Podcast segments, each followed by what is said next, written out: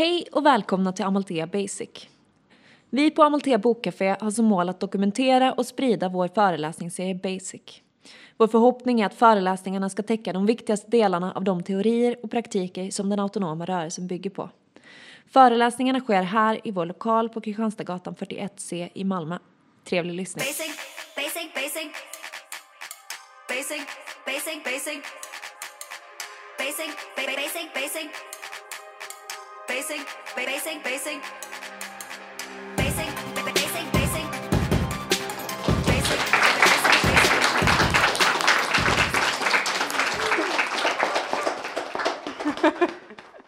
Ja, eh, det är tredje året som vi håller det här föredraget eh, också.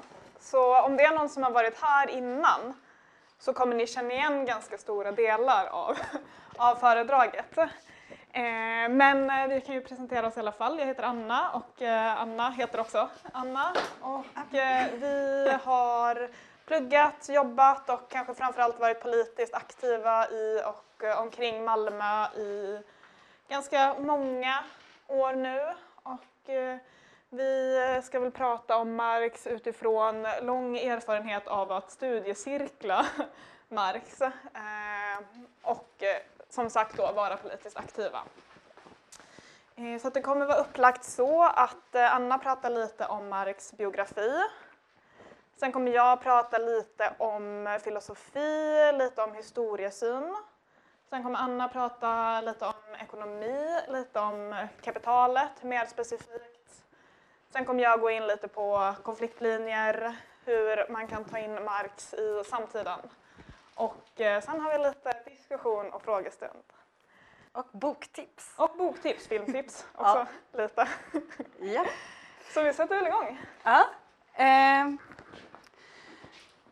Rasmus här borta frågade oss varför vi fokuserade så mycket på Karl Marx och att vi kunde utvecklat med andra typer av marxism. För det finns ju väldigt många som har byggt vidare på det Marx har skrivit och gjort. Eh, men vi har tänkt lite som så att alla de här vändorna med basic så har det varit andra typer av marxismer representerade.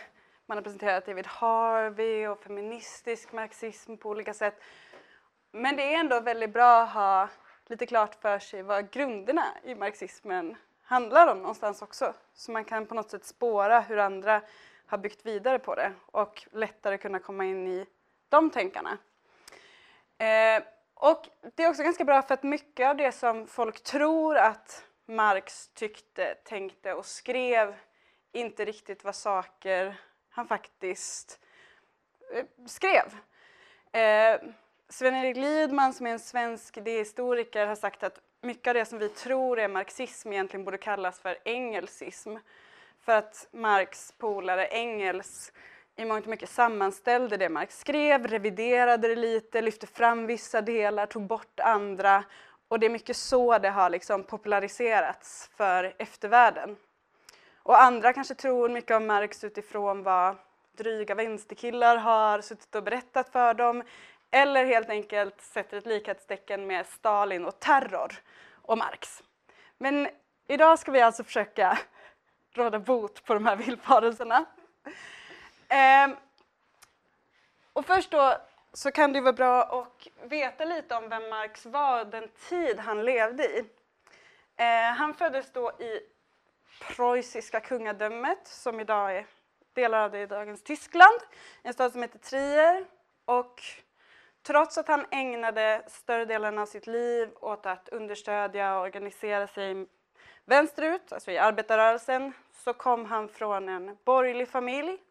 Hans pappa var jurist och det var också ganska självklart för honom, Marx, då, att han skulle träda in på den akademiska banan och liksom studera juridik och bli som sin far.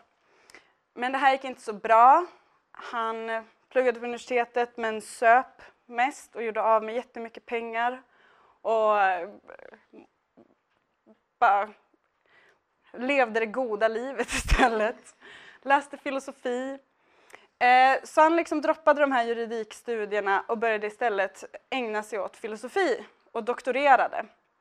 Men därefter tog hans akademiska bana slut. Han, det var inte någonting som riktigt passade honom. Men det här intresset för filosofi var någonting som han bar med sig och ganska viktigt att lyfta fram för det kommer man verkligen märka sen när Anna pratar lite om filosofi i förhållande till Marx. Han var väldigt beläst och han intresserade sig för allt ifrån antik filosofi till samtida filosofi. På universitetet var han med i en liten så här killklubb som hette Unghegelianerna som diskuterade Hegel tillsammans som var den store filosofen vid tiden.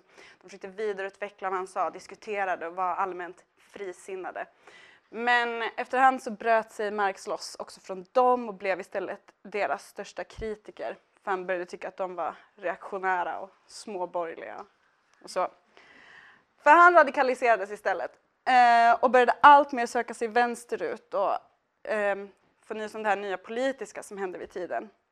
Han började jobba som journalist vilket var det yrke som han kom att försörja sig på för resten av livet. Och ganska tidigt som journalist började han intressera sig just för så här rättvisefrågor. Det handlade om rättsfall, om fri press, alltså den typen av frågor skrev han om. Vilket gjorde att han ganska snabbt, i linje också med hans politiska verksamhet, hamnade i clinch med den preussiska staten. Så han fick fly, först till Frankrike, sen till England och i England blev han sen kvar tills han dog. Ehm, men överallt där han reste så kan man se ett mönster och det är att han sökte upp politiska krafter och liksom hängav sig åt dem, försökte organisera, agitera, styra samman. Så han var en väldigt aktiv kraft i ja, men, den gryende kommunistiska rörelsen helt enkelt. Han eh, författade tillsammans med Engels den rörelsens manifest, som kanske är den mest kända skriften, och var väldigt pådrivande i bildandet av den kommunistiska internationalen. Parallellt med det här så skrev han också och läste en himla massa. Och det är kanske framför allt den här biten av Marx liv som vi kommer att gå in på. Vi kommer liksom fokusera på vad han har skrivit och hans tankar snarare än hans politiska görande. Ja. Vill du fortsätta? Jag kan fortsätta. Eh, ja, och som Anna sa så var ju inte Marx bara ekonom utan väldigt viktigt så var han filosof också. Eh, så jag kommer prata lite om hans filosofiska inspirationskällor. För det var på något sätt på det filosofiska bygget som han kunde vidare analysera ekonomin och världen. Eh, så det är två filosofer som han i huvudsak inspirerade sig av. Och det är Hegel och Feuerbach. Eh, så från Hegel eh, så tog han dialektiken, som kanske är ett begrepp som folk har stött på, men kan ändå snabbt förklara vad det går ut på. Det är att det liksom finns en företeelse som möts av en annan företeelse och ur dessa två så uppstår en radikalt ny företeelse. Det är liksom inte att man återgår till den första eller att det är en total motsats av den andra utan det är liksom någonting nytt som skapas ur de här två företeelserna. Eh, och det här, dialektiken är liksom ett heltäckande system. Det är processer som sker i det lilla och i det stora och kan till exempel appliceras på historien. Vilket ju både Hegel och Marx gjorde, alltifrån små processer till då världshistorien. Eh, som för Hegel då var väldigt egocentrisk. Men det är en annan fråga. Men en annan viktig del är att Hegel var idealist. Så han trodde att det var tankar och idéer som på något sätt förde de här dialektiska processerna vidare, alltså som styrde utvecklingen, historien. Och det trodde ju verkligen inte Marx, eh, för att han var materialist. Och här kommer Feuerbach in. Eh, Feuerbach var en ateistisk materialist. Det, ateismen är viktig också. Men materialismen för Feuerbach innebar ju att eh, allting är gjort av materia. Så tankar och idéer är som bara en finare form av materia för honom. Och eh, ateismen innebar ju att han trodde inte att det var en gud som hade skapat världen utan att det istället var människan som hade skapat tron på en gud som hade skapat världen, vilket ledde till alienation, vilket också var ett viktigt begrepp som Marx har på något sätt vidare mm, förmedlat även då inom produktionen som är hans fält. Alltså genom att människan förlade en del av sitt vara till religionen som ju inte fanns så förfrämmandegör hon en del av sig själv inför sig själv. Hon blir främmande inför sig själv. Så. Vi kanske kommer in, gå in på det lite mer eller få tillfälle att diskutera det lite senare hur det funkar inom produktionen med Marx. Då. Ehm. Ja, eh, så för att eh, sammanfatta så kan man säga att från Hegel så tog han dialektiken minus idealismen och från Feuerbach materialismen plus dialektiken och fick den materialistiska dialektiken som man brukar kalla Marx filosofiska system. Men varför är det här då viktigt? Eh, jo, alltså materialism eh, är ju, den dialektiska materialismen är inte att förblanda med en mekanisk materialism. För som Anna sa tidigare så var ju Marx också filosof, skrev sin, doktorerade på Demokritos som en antik filosof, försokratisk, som var den första som kanske formulerade en materialistisk metafysik i form av en atomlära. Men den här materialismen var ju statisk. Och det eh, passar inte alls in i Marx syn på hur världen fungerar. Eh, för världen är ju i ständig förändring då, i och med de här dialektiska processerna. Vilket också skapar en speciell roll, en plats för människan i det här systemet. I och med att hon då kan förändra sin materiella omgivning. Vilket hon gör genom arbete. Och arbete är ett annat sånt väldigt, väldigt viktigt begrepp för Marx. Både när han analyserar kapitalismen, världen som helhet, men också människan. För Marx pratar ju inte direkt om en mänsklig natur, men det närmaste man kommer är på något sätt arbetet. Förmågan att realisera en idé, att få en mer eller mindre abstrakt idé och kunna omsätta den, är på något sätt det som skiljer människan från djur eller maskin.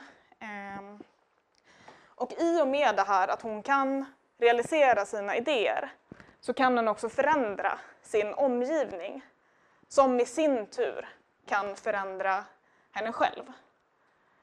Så det är det här som gör att det blir materialistiskt och inte idealistiskt. Alltså det är inte så att jag kan så få en idé och bara det här, det vore jättebra om vi kunde sluta använda fossila bränslen eller vad som helst och sen så kommer det liksom hända. På något sätt så måste man gå via den materiella omvärlden, via politiken liksom, för att kunna skapa en förändring. Men det är inte omöjligt, det går, bara man förändrar då ägandeförhållanden och så, som jag kommer komma in lite på snart. Just det, det var ett citat där också.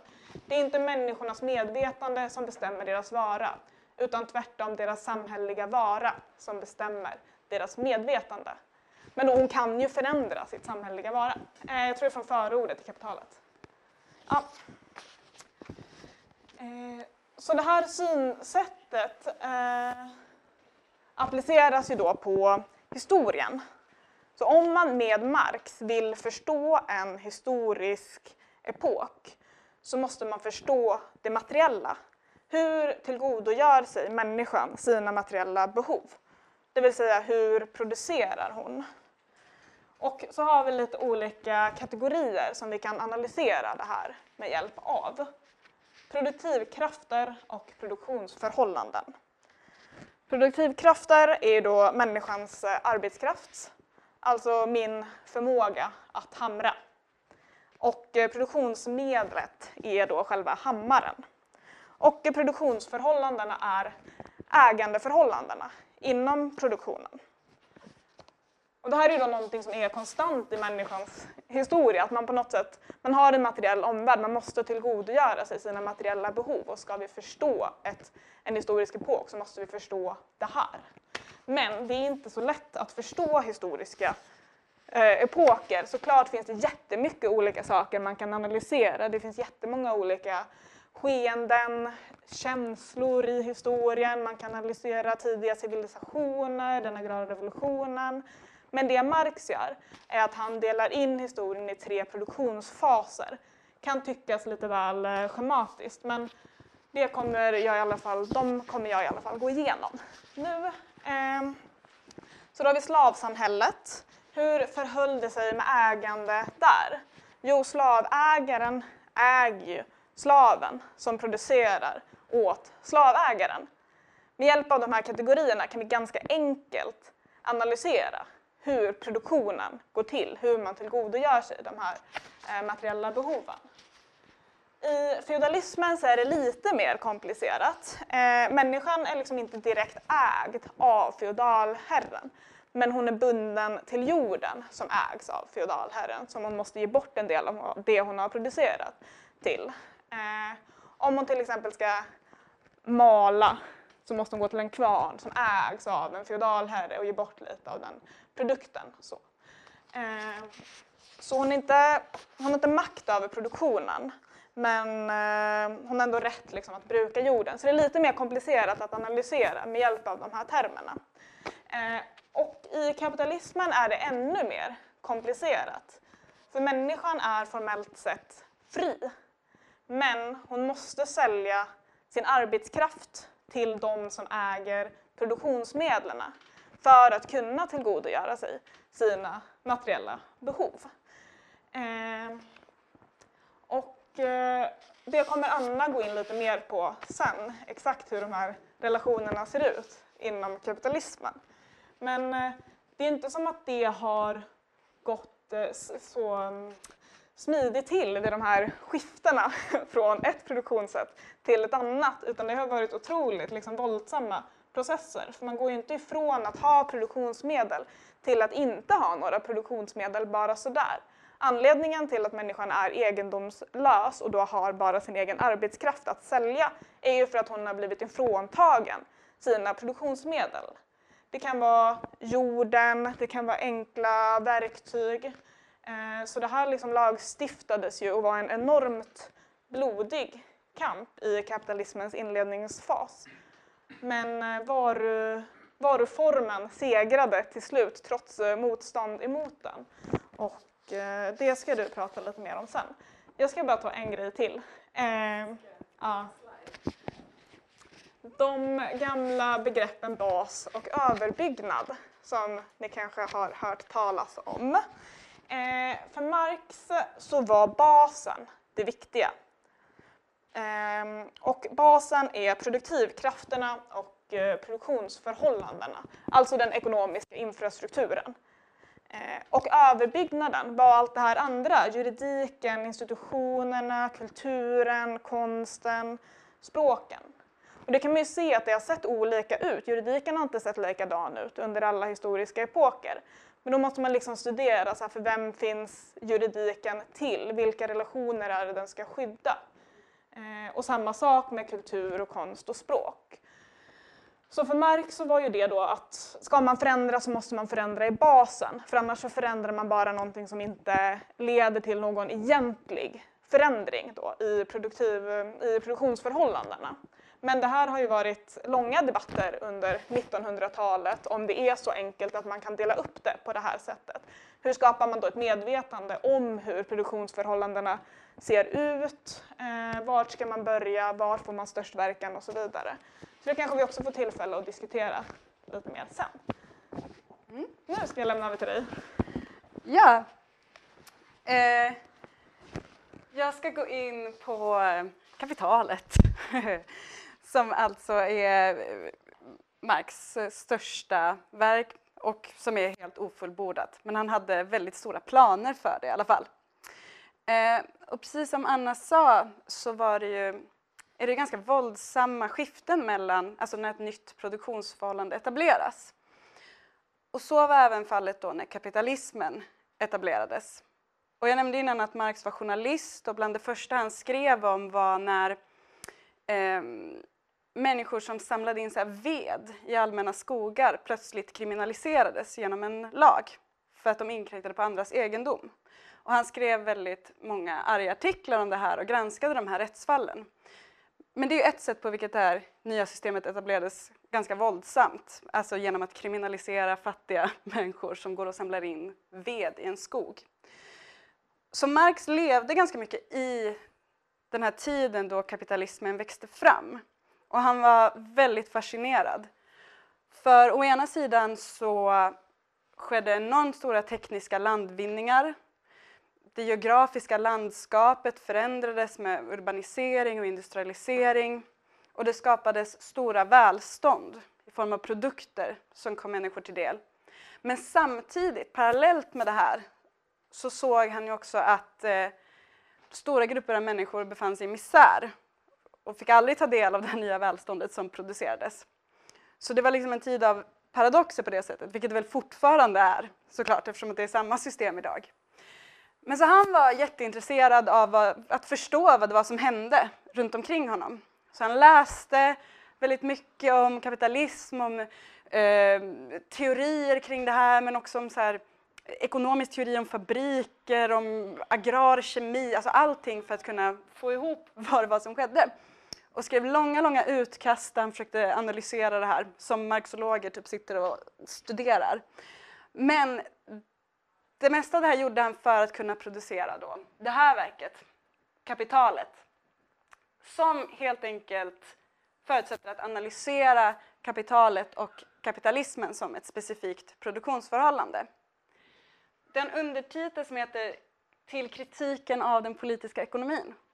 Och det var för att vid den här tiden hade också ett helt nytt ämne etablerats som hette just eh, politisk ekonomi. Ja.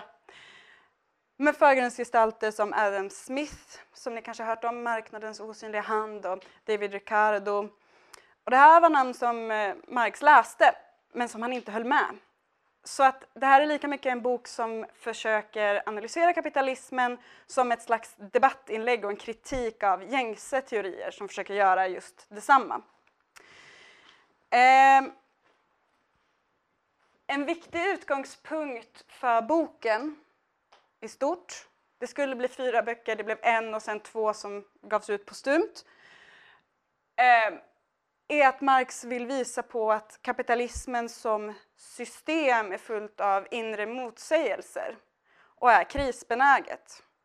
För det var en sån gängse utgångspunkt vid tiden att så här, kapitalismen är någonting bra och gott och ibland krisar den lite men det är kanske för att någonting externt har skett.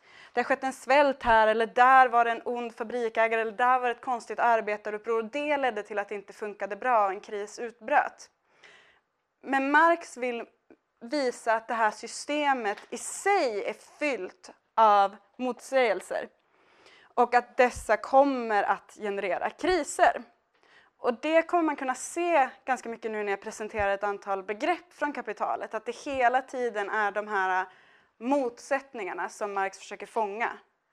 Och i varje sån motsättning, alltså begreppspar han eh, introducerar, så kan man se liksom upprinnelsen till en konflikt eller kris. Så det är väldigt genomgående för det här verket. Eh, Marx börjar med att titta på varan. Det är det första begrepp han introducerar. Och utifrån att analysera varan så bygger han sen på det med fler och fler begrepp som liksom går uppåt tills man får en bild av hela alltet. Men han beskriver det som att kapitalismen för oss ter sig som en gigantisk anhopning av varor. Vilket jag tror att de flesta kan relatera till för att det har varit Black Friday Week och Cyber Monday. och det är jättemycket varor så det är inte så konstigt. Det är, det är så man möter kapitalismen i vardagen, att man köper och konsumerar varor som man sedan använder. Men Marx ställer sig frågan, vad är egentligen en vara? Vi tänker ju oftast på varor som att det är saker vi behöver. Ehm, Alltså nyttiga ting som vi vill ha i vår vardag av någon anledning. Det här, menar Marx då, är varans bruksvärde, som är den ena komponenten av en vara. Det är ett nyttigt eller användbart ting som tillfredsställer ett mänskligt behov av något slag. Det behöver inte riktigt vara ett ting, det kan också vara en tjänst eller vara en arbetskraft. Men ni fattar, någonting som är användbart. Så exempelvis den här tröjan som jag köpte på Black Friday äh, har ett bruksvärde i att den håller mig varm och att den får mig att känna mig fin. Det är tröjans bruksvärde. Inte konstigt. Eh, men som bruksvärden är varor inte alls jämförbara med varandra. Den här tröjan har ju ingenting gemensamt med en dator eller ett bord i förhållande till vad de ska användas till. De är helt unika i de avseendena. Och ändå så jämför vi ju varor hela tiden i form av att varor har ett pris. För Marx menar eftersom att bruksvärdet inte är jämförbart så måste varan ha en annan komponent som gör att man kan jämföra varor med varandra. Och det här kallar Marx för varans bytesvärde. Och bytesvärdet är ingenting som finns i ting, utan de, det finns endast i varor. En vara blir en vara när den kommer ut på marknaden. Och I mötet med andra varor så kan man se dess bytesvärde. Om man har en enkel så bytesekonomi så kan ju varans bytesvärde uttryckas i saken man byter den med. Men i ett kapitalistiskt samhälle så uttrycks bytesvärdet genom pengar och pris. Så de här två sidorna, det är vad som definierar en vara. En vara är ett ting som finns på marknaden som har ett bruksvärde och ett bytesvärde. Och det här jag sa med potentiella konflikter kan man också se redan här. För det här öppnar ju för att tänka, men vad är det egentligen som styr vad som produceras? Vi kan ju nog kanske konstatera att det inte är så ofta bruksvärden. Det finns enormt stora behov i världen efter medicin, men som inga företag vill producera och skeppa till vissa länder för där finns det inga köpstarka konsumenter som kan realisera ett bytesvärde. Det finns egentligen ganska lite behov av jättelyxiga bilar. Men det finns köpstarka konsumenter som vill ha dem och därför kommer vi producera jättelyxiga bilar men inte billig hivmedicin. Så redan här ser man liksom en potentiell konflikt som ju verkligen är giltig ibland. Så från att Marx har skrivit om varan och tittat på de här två olika sidorna så ställer han sig frågan, men vad är då värde?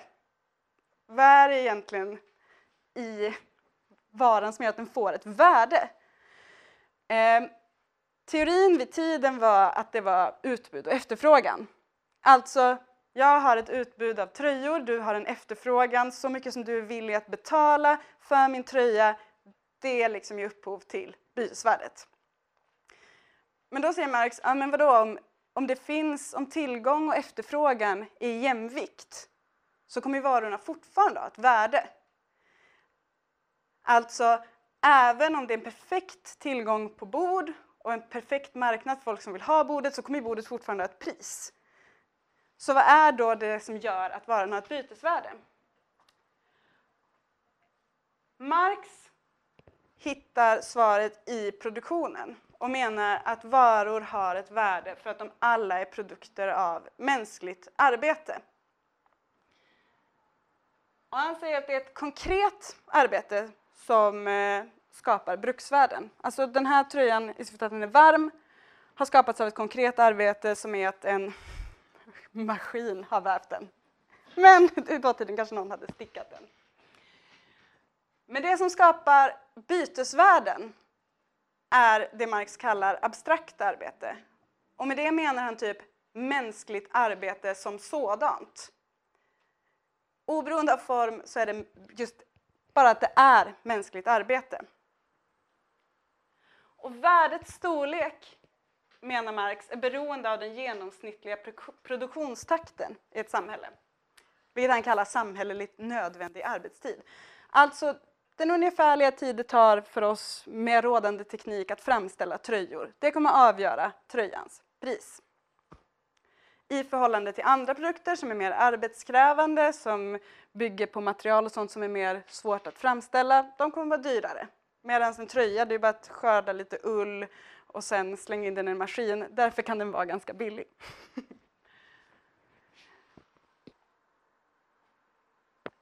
Men varför vill då kapitalister hålla på att framställa produkter? Jo, det är för att de kan utvinna en profit från det här. Men varifrån kommer den här profiten? Alltså det här extra värdet som går till kapitalisten. Eh, det här förklarar Marx på så sätt att arbetare, när de producerar varor, jobbar extra tid. Alltså om de får en lön så arbetar de en viss tid för att tjäna in sin egen lön. Men därutöver så arbetar de en extra tid och utför ett merarbete vars värde endast går till kapitalistens ficka. Eh, så på det här sättet så väver Marx också in en konfliktdimension i sina teoretiska begrepp. För här blir det uppenbart att företeelser som arbetsdagens längd, lönens storlek är helt avgörande för hur pass mycket mervärde kapitalisten ska få ut. Och det här lägger han ganska mycket tid på att förklara. Han går igenom väldigt mycket så här, olika kamper som förts om just arbetsdagens längd och annat för att visa just hur centralt det här är. Hur många timmar man ska jobba. Så för att få ut mer mervärde kan kapitalisten förlänga arbetsdagen och då få mer av vad Marx kallar ett absolut mervärde.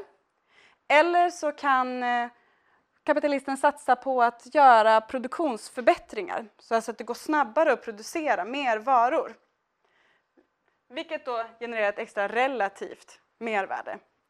Den del av arbetsdagen som går att, att tjäna in de pengar som går åt arbets, arbetarens lön blir liksom kortare i förhållande även om själva arbetsdagen inte förlängs. Konstig mening, jag hoppas ni förstår.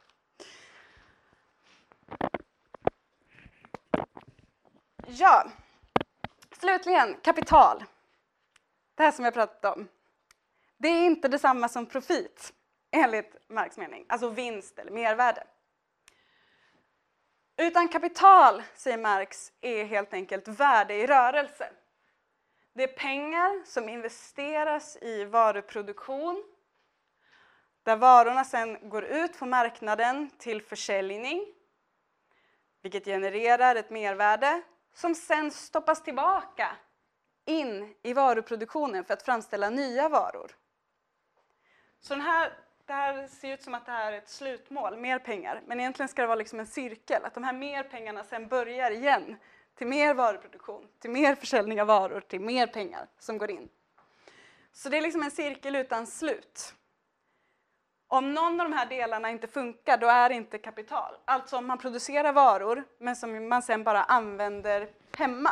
Om jag har en egen personlig fabrik där jag framställer bord, men alla bord har jag i min lägenhet, då, är jag inte, då har jag inget kapital och jag är ingen kapitalist.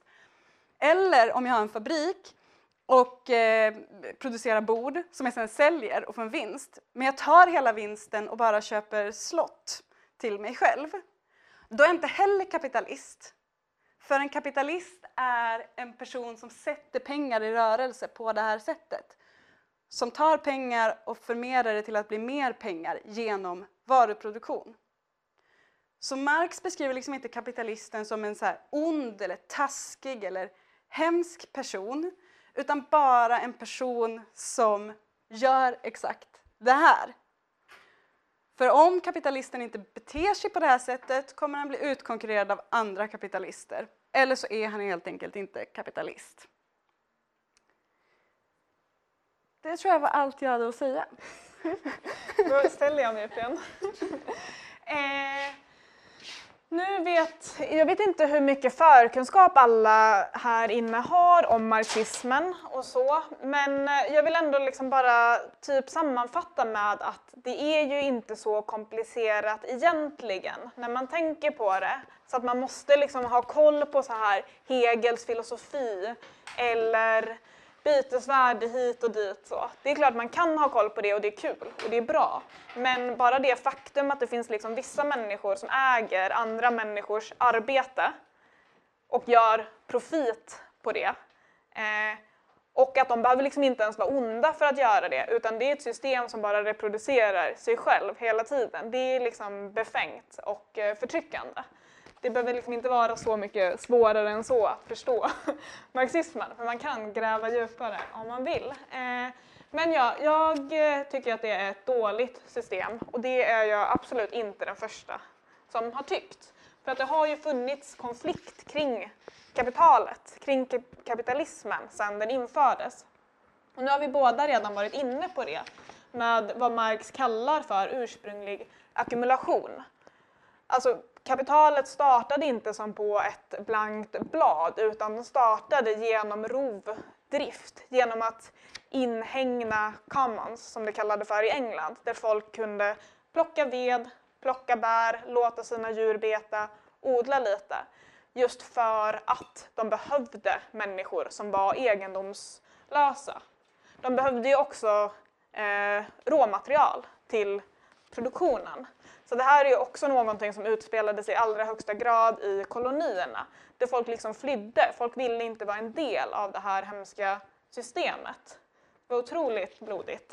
Ehm, men, så det är det han kallar för ursprunglig ackumulation. Ehm, men som sagt, varuformer etablerade sig. Ehm, men kampen tog inte slut där. Utan kampen om arbetsdagen har ju varit i allra högsta grad närvarande och det pratade ju Anna om. Att från början så handlade det väldigt mycket om längden på arbetsdagen. Eh, det var ju hemska förhållandena i de här fabrikerna som Marx beskriver i Kapitalet. Det är förskräcklig läsning. Eh, men sen att under 1900-talet så blev det mer och mer fokus på det relativa mervärdet, alltså att man gjorde produktionen mer intensiv. Så att man kunde liksom både förkorta arbetsdagen och samtidigt ta ut mer mervärde. Så genom de liksom socialdemokratiska lösningarna så har det varit en ganska snäll kamp mot kapitalismen just för att både arbetare och kapitalet har kunnat vinna fördelar samtidigt. Man har fått mer i lön, bättre arbetsvillkor, men kapitalet har samtidigt kunnat ta ut mer mervärde. Men det här funkar ju bara så länge eh, som det går bra för kapitalismen. Vi hade ju en kris på 70-talet som eh, beskrivs på många olika sätt, men oljekrisen 73, att eh, fackföreningar hade kämpat sig till så pass bra arbetsförhållanden och ökad lön, ökad eh, makt på arbetsplatserna eh, gjorde att eh, i liksom västvärlden så kunde inte industrierna längre göra den här sortens profit som de var tvungna att göra. Eh, så att de eh, lokaliserade sig och återinvesterade då sin vinst som man har pratat om eh, utomlands i låglöneländer istället. Vilket ju öppnade upp för en annan form av kapitalism. För kapitalismen ser ju inte helt likadan ut idag som den gjorde alltså på 1800-talet eller på 1950-talet. Och det är vad man brukar kalla för en finanskapitalism som inte gör huvuddelen av sin profit inom produktionen utan snarare genom lån, spekulation och eh, vad David Harvey, som vi kommer rekommendera att man läser sen, kallar för ackumulation genom fråntagande. Och ackumulation genom fråntagande är liksom egentligen samma sak som ursprunglig ackumulation. Eh, men att det sker idag istället. Och det är inte det här att man ska hitta nya marknader för sina produkter. Eh, utan att man sätter en sfär som tidigare inte har varit en del av kapitallogiken för man in i kapitallogiken. Det kan till exempel vara hemarbete, sånt som har varit kommunalt tidigare ska privatiseras. Det kan vara naturen, ekologiska resurser som tidigare har bara tillhört alla på något sätt, eller varit gemensamt, som blir till varor som man ska betala för att komma in och se på. Ehm, Så det sker ju kamper om det idag också. Eh, Sen så existerar ju industrikapitalismen fortfarande så att de här liksom existerar parallellt med varandra. Men merparten av profiten idag görs liksom genom den finansiella kapitalismen och fastighetsmarknaden på såna, i sådana sektorer. Yes. Eh, ska vi ta lite tips? Ja, nu har vi bara våra boktips. Ja. Eh, den första är kapitalet. eh, som eh, eh, vi kan rekommendera att man läser, gärna i goda vänners lag och gärna tillsammans med David Harvey som har gjort jättebra föreläsningar på Youtube eh, liksom inför varje kapitel. Så då kan han säga fokusera lite på det här när ni läser och så kan man läsa och fokusera på det så känns det mycket lättare. Ja, vi slängde också in ett tips här som en film vi såg tillsammans som hette The Young Karl Marx som vi tyckte lite olika bra om. Men den är när han är ung och lever goda livet tillsammans med sin polare Engels och författar sina skrifter. Och den är kul för att man får massa rolig trivia. Men Det är liksom också... en kärlekshistoria mellan Marx och Engels där de skapar sitt kärleksbarn, det kommunistiska manifestet. Det är liksom en bromance. Fantastiskt! Men det, det som också är kul med den filmen är att man förstår, vilket man också förstår om man läser exempelvis Sven-Erik Lidmans biografi om Marx, som vi också tipsar om, att Marx var en störig vänsterkille. Alltså the original störig vänsterkille som typ söp och bara kom till en massa arbetare som hade jättedåligt och bara “jag vet vad som är bäst”. Han så här argumenterade och skrev deras manifest. Så det är också ganska bra om man vill ta ner honom på jorden. Mm. Men en bra romcom. Eh, vill du ta den sista också? Ja, så, och just det, ja, Sven-Erik Lidmans biografi, jättebra. Också eh, väldigt bra för att den går igenom mycket både liv och text och han förklarar begrepp väldigt bra också. Han är extremt beläst eh, och duktig liksom, på att kondensera det till något förståeligt. Eh, den sista boken, Heinrich, introduktionen till kapitalet, väldigt så fokuserat på kapitalet här. Men det är också en sån introduktion fast som liksom försöker sammanfatta alla tre band av kapitalet. Och det är lite problematiskt för att band två och tre har ju Engels varit inne och tafsat på rätt rejält och tolkat sådär. Men Heinrich har gjort en läsning av de här och presenterar det och det är en ganska tunn bok och ganska enkel att ta sig igenom. Så får man liksom hela Marx begreppsapparat så här. Så den rekommenderar vi också. Ja, och om vi ska gå ifrån kapitalet lite, bara bra marxistisk läsning, så vill jag tipsa om alla andra böcker av David Harvey också. Om man vill förstå kapitalismen av idag, men samtidigt med liksom, eh, utifrån en histo- historisk eh, kontext. Så har han skrivit många bra, ganska lättillgängliga verk ändå.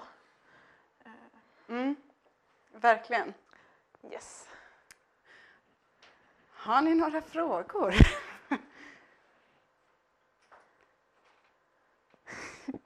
Vi har några frågor. Ja, vi, kör ni fortfarande med diskussionsfrågor?